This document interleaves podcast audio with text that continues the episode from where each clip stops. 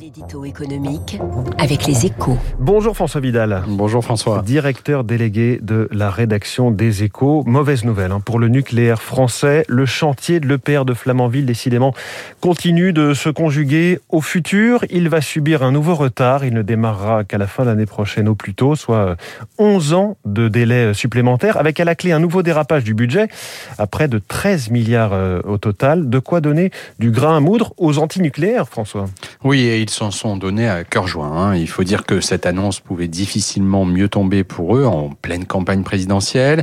Ils ont même pu faire euh, d'une pierre deux coups, hein, c'est-à-dire dénoncer l'envolée des coûts du nucléaire et en même temps mettre en doute le programme de construction de nouveaux réacteurs récemment dévoilé par Emmanuel Macron pour faire face à la transition énergétique.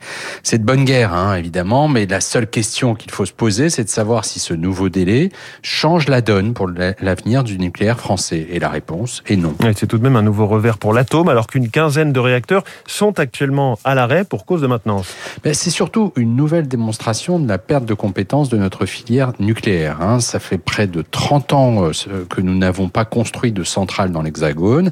Il faut donc considérer l'EPR de Flamanville comme un prototype forcément coûteux et s'assurer qu'EDF tire les leçons des difficultés qu'il rencontre sur ce chantier. C'est d'autant plus important qu'il n'existe pas de plan B hein, pour le mix énergétique français. Sans relance du nucléaire, nous ne serons pas capables de faire face aux besoins futurs de notre économie en énergie décarbonée.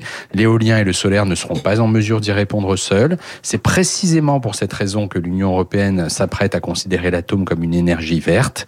Et si un doute devait subsister sur l'intérêt du nucléaire pour nous, il suffirait de regarder ce que nous coûte actuellement la flambée des prix du gaz.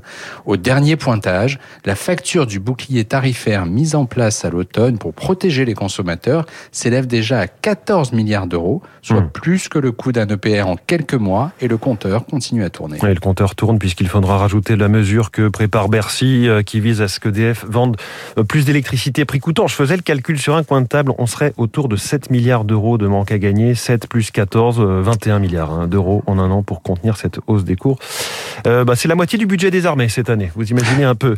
Merci François Vidal. Et à la une de votre journal Les Échos ce matin, il y a Stellantis, hein, le mariage qui a changé PSA et Fiat Chrysler, c'était il y a un an. Il est 7h14, on va reparler d'argent magique dans un instant, c'est peut-être en train de se finir. L'économiste Jean-Charles Simon, invité